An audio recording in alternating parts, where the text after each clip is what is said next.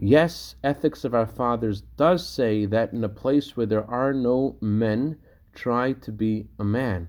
But there are times in your life when you need to try to be a woman. Good morning. The Talmud points out a distinction between the way Jacob traveled and the way Esau traveled.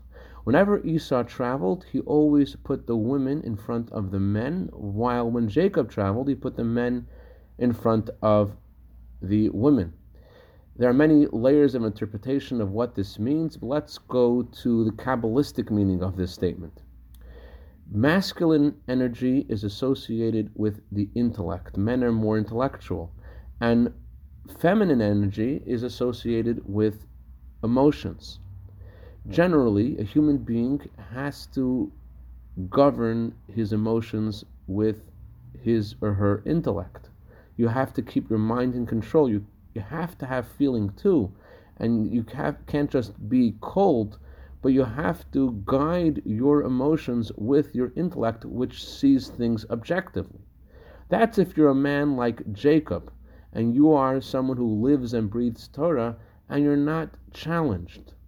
That's when you need to use your mind to govern your heart to get through the regular day to day decisions. But let's say you're a man like Esau who goes out into the fields where there is a tremendous concealment of godliness and confusion.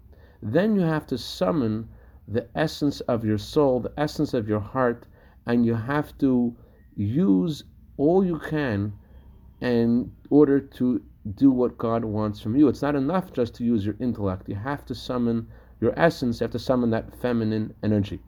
I'd dedicate our minute of Torah today to Rivka and Menachem Krinsky in honor of their anniversary today. May have many happy returns to this day. Have a wonderful day.